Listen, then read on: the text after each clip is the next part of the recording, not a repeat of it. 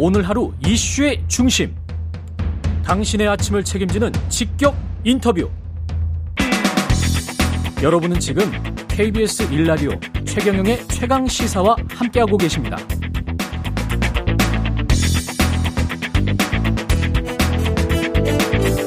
네, 윤석열 대통령이 신임 차관들에게 임명장을 수여하면서 우리 정부는 반카르텔 정부다, 이권 카르텔과 가차없이 싸워달라고 당부했는데요. 전직 감사원장을 지낸 최재형 국민의힘 모시고 요즘 그 정부 기조에 대해서 어떻게 보고 계시는지 들어보겠습니다. 안녕하세요. 네, 안녕하세요. 예. 일단은 반카르텔 정부다, 이권 카르텔과 가차없이 싸워달라. 어떤 카르텔을 의미하는 걸까요? 전직 감사원장께서는 많이 그래도 그런 카르텔을 보셨을 거 아니에요? 사실 반카르텔은 네. 그 윤 대통령이 대선 출마 선언할 때 이미 언급했던 내용이죠. 예. 예. 부패한 이권 카르텔, 이 권력 사유화를 지적했었고요.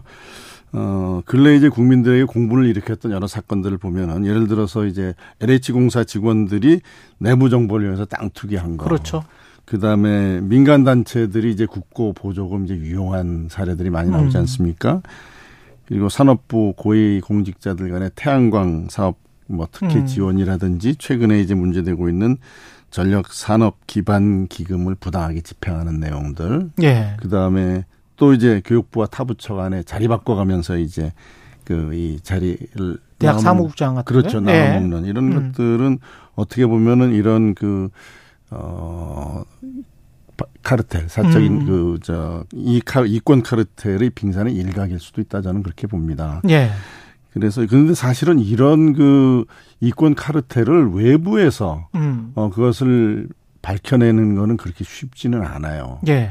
그렇기 때문에, 사실 각 부처 내에서 이루어지는 일들은 부처 자체가 제일 잘 알고 있거든요. 그렇기 때문에, 윤 대통령이 이번 차관을 임명하면서 당부한 내용은 이러한 각 부처가 스스로 자정 능력을 키워서 이런 이권 카르텔을 좀, 해결하라. 그런 당부라고 보고요. 예. 사실 제가 하나 염려하는 거는 이런 이권 카르텔 분명히 없어져야 되지만 이게 또 다른 대립과 분열의 정치로 비춰져서는 안 되겠다. 예. 예. 그러기 때문에 카르텔 해체 자체가 목적이 아니고 그로 인해서 국민의 권익이 얼마나 신장될 수 있는지 그리고 우리 대한민국이 어떻게 발전할 수 있다라는 것에 대한 국민에 대한 깊이 있는 설득 이것이 반드시 필요하다고 생각하고요. 저도 사실은 감사원장 재직할 때 감사관들한테 이런 말을 자주 했습니다. 대상기관 내부의 문제는 대상기관이 제일 잘 알고 있고 해결책도 사실은 그들이 가지고 있다. 그러니 예. 그들과 긴밀히 소통하면서 그 문제들을 찾아내고 그 문제에 대한 해결 방안을 제시하는 것이 감사를 하는데 굉장히 필요하다라는 그런 이야기를 많이 했었습니다. 근데 한쪽에서는 그런 걱정하시는 분들도 많은 것 같습니다.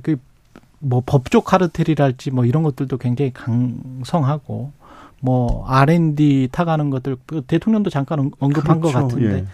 그런 것들도 산자부 일종의 카르텔도 있을 수 있고 건설 마피아라는 이야기도 있었었고요. 그렇죠. 예. 이런 것들은 주요한 카르텔들이 있는데 또 선택적인 어떤 카르텔을 또 대통령이 가르치고 계시는 게 아닌가. 저는 그렇게 않아요. 보지는 않고요. 예. 예. 하여튼 전반적인 우리나라의 국익을 어떻게 보면 좀먹는 예. 그리고 사적인 이익을 취하는 그런 것들은 국가 발전에 해가 되고 결국은 국민들에게 많은 피해를 입힙니다. 그렇습니다. 그런 예. 점을 이제 바로 잡아야 되겠다라는 의지이고 그리고 그러한 것들은 아까 말씀드린 것처럼 내부에서 잘 압니다. 그렇죠. 그러니까 이 차관들이 예. 이제 내부에 들어가면 그런 것들을 잘 파악해서 그 조직 내에서 이제 그런 자정 능력이 회복될 수 있도록 좀 열심히 일해달라는 당부가 아닌가 그렇게 보고 있습니다.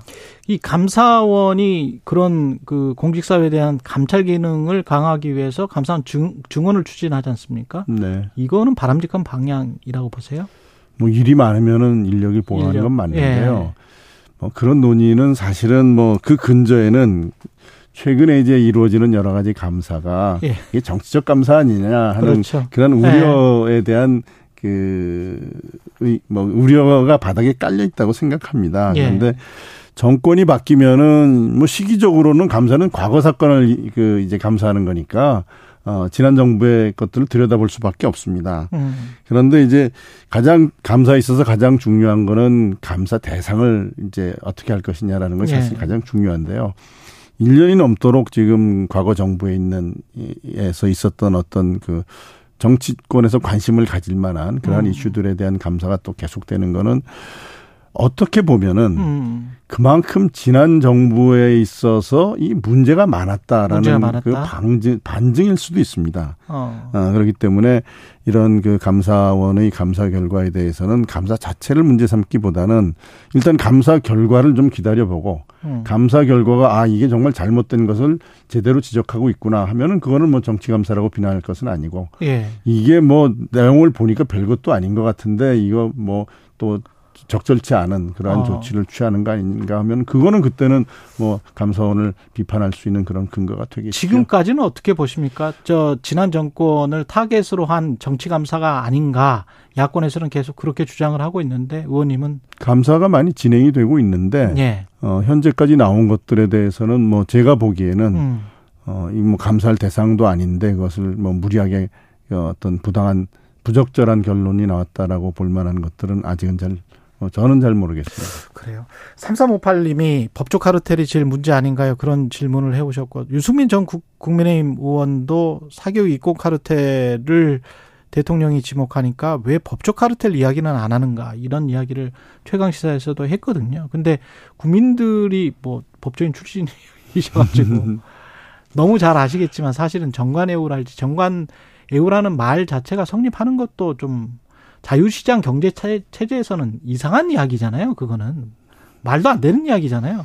그렇죠. 예, 네. 검사나 판사를 했다고 해서 그 사람들에게 그것도 가장 신성해야 할 법원에서 뭐 그 사람들에게 페이버를 주는 것 같다. 이건 말이 안 되는 거 아닙니까? 근데 국민들이 그걸 믿고 있단 말이죠, 지금.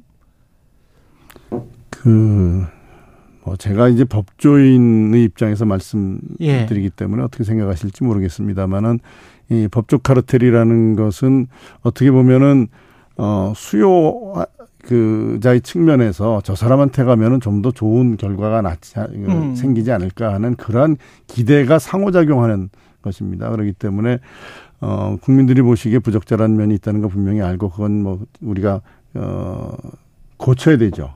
바로 잡아야 되는 것은 분명한데 그런 것들을 가지고 이제 그 우리 국민들이 정말 납득 그런 문제에 대해서는 국민들이 납득할 수 있는 모습 우리가 법조인 입장에서 야 그거는 뭐 시장에서 그렇게 요구하는데 어떡하냐 이런 변명이 이제 더 이상은 통하지 않는다고 봅니다. 그렇기 때문에 법조인 스스로 그런 오해가 생기지 않도록 노력해야 되고 그 부분에 관해서는 뭐 검찰에서 만일에 문제되는 것이 있다면은 그야말로 제 식구 감싸기라는 말 듣지 않도록 엄정하게 대처할 필요가 있다고 생각합니다. 이 감사원 같은 경우에 조은석 위원 검사 출신이긴 한데 이게 감사보고서 시행을 감사원은 조은석 의원이 감사보고서 시행을 지연시켰다. 조은석 감사위원은 내가 열람을 하지도 않았는데 최종보고서가 결제됐더라. 이렇게 지금 주장이 맞부딪히고 있는데 이거는 사태를 어떻게 보세요? 우선 감사위원회의 업무 처리 시스템을 조금 미리 설명을 드려야 될 것 같습니다. 사무처에서 이제 안건이 부의가 됐을 때 뭐 전부 부결하거나 전부 인정됐을 때는 별 문제가 없습니다. 그대로 공개 그 사무처에서 올라온 원안대로 그냥 저희들이 결정문을 작성하거나 아니면 뭐 다 이제 문제가 없다고 하면은 뭐 결정문 작성할 필요가 없죠. 그러나 일부 이제 인용됐을 경우에 이번 권익위 사건이 이제 그런 경우인데요. 그럴 경우에는 통상 주문은 확정을 하고 결정문에 대해서는 사무처에서 위원회의 결정 내용대로 수정해서 주심위원이 그것을 확인한 다음에 공개하는 그런 방식을 취하고 있습니다. 그런데 여기서 문제된 거는 전현희 권익위원장에 대해서 개인 비리에 관한 그 별도의 조치는 안 하지만 이제 그 기관주의 는 나갔거든요. 그러면서 감사위원들이 전현희 위원장의 근태에 관한 내용 등을 일단 결정문에 포함시키자고 감사위원회에서 결의를 했다고 하는 거죠. 그래서 이제 그 내용에 따라서 수정을 하는데 사무처에서는 감사위원회에서 의결한 내용대로 충분히 반영해서 결정문을 수정해서 이제 그 작성을 했다. 그런데 그 조은석 위원이나 일부 감사위원들이 감사위원회에 의결되지 않은 다른 내용의 수정을 요구했고, 그것은 사무처 입장에서는 위원회 의결과 일치하지 않기 때문에 받아들이기 어렵다라는 예. 것이고 예. 조은석 위원이 전체적인 맥락은 감사위원회의 의결 내용과 별로 다르지 않다. 본인이 요구한 것은 그런 내용이 그런 차이가 있어서 이런 문제가 생긴 것 같은데, 제 경험에 의하면 예. 사무처가 예. 감사위원회의 결정 내용대로 이 주심 감사위원이 수정을 지시하는데 그것을 따르지 않는다. 이거는 감사원의 어떤 조직 성격상 그거는 저는 그렇지 않을 것 같습니다. 이거는 네. 유병호 총장의 개인적인 캐릭터와는 관계없는 문제입니다. 그래요? 네, 그런데 문제는 이 감사원의 의결은 법적으로는 이미 감사위원회에서 결의할 때 법적으로 성립이 됐거든요. 그런데 이거 결정문이 공개를 계속 미룰 수는 없으니 예. 그리고 주심감사위원은 확인 그 결제 라인에 이제 확인 그 결제를 안 하고 있으니 어떻게 할 것인가 고민하다가 충분히 감사위원회의 결의대로 수정이 됐다라고 판단을 해서 그것을 공개한 것 같습니다. 근데 유병호 사무총장 말씀을 하셨는데, 우리가 감사를 하더라도 거기에 관해서만 적확하게 하고 외부에 보이기는 외부에 실제로도 그렇고 외부에 보이기도 그렇고 이게 객관적으로 감사를 하는 걸로 비춰지는 거를 원하지 않습니까? 감사원 직원들도 그렇죠. 그렇고. 네, 그렇죠. 근데 이제 사무총장은 그 국회에 나와서의 태도나 이런 것들이 너무 이제 뭐 어떤 지난 정권 또는 야권의 적의를 갖고 있는 듯한, 이래버리면 오히려 감사원의 신뢰에 영향을 끼치는 거 아니에요? 유병호 총장이 예. 그 국회에 나와서 답변하는 태도에는 예. 분명히 문제가 있다고 저도 생각을 합니다. 예. 네. 근데 사무총장은 사실은 감사원을 대표하는 자리가 아니고 감사원장은 명을 받아서 사무처의 그렇지. 업무를 통할하는 예. 지위에 있거든요. 예. 그래서 뭐 자꾸 외부에 노출되는 것은 저는 바람직하지 않다고 생각을 하고 예. 또 정치권으로서도 자꾸 그 불러 세우는 거는 저는 바람직하지 않다고 생각하지만 이제 의회에서 부를 필요가 있다고 해서 이제 저 소환을 해서 세웠다면 네. 사무총장으로서는 본인이 개인이 아니라 개인의 의견이 아니라 감사원의 의견을 그렇죠. 충분히 대변하는 네. 그것과 아울러 국민 앞에서 얘기하는 것이잖아요. 네. 그렇기 때문에 어떤 될 수 있으면 감정을 자제하고 좀 냉정하게 이렇게 대답해야 될 필요가 있는데, 그 부분에 관해서는 유병호 총장의 태도에 좀 부족함이 있다고 저도 봅니다. 예. 한 2분밖에 안 남았는데 감사원 이야기하다가 딱 후쿠시마에서 예. 난리 났잖아요. 후쿠시마 오염수 관련해서는 이렇게 그 IAEA 결정을 예. 따를 수밖에 없는 겁니까? 어떻게 보세요? 저는 이제 예. 후쿠시마 이 원전 처리수의 문제는 제가 예. 이제 월성 1호기 감사하면서 원전에 대한 국민 감정이나 이런 것들을 많이 봤잖아요. 예. 방사능의 문제는 이 단순한 과학의 문제는 아니에요. 정서. 이 문제는 예. 아니고 국민 정서적 관점에서 접근하는 게 필요합니다. 예. 예. 그렇기 때문에 정부나 여당이 이제 IAEA도 안전하다고 했으니 뭐 아무런 걱정하지 말라 이렇게 얘기하기 전에 정부 여당도 국민의 어떤 이 방사능에 대한 불안한 정서, 이거 충분히 공감하고 이해하고 거기에 대해서 우리가 적절히 대처하려고 노력을 하고 있다. 그다음에 일본 정부에 대해서도 뭐 국제적인 기준, 안전 기준, 뭐 그것을 더 이상의 것을 요구하는 건 좀 어렵지만은 예.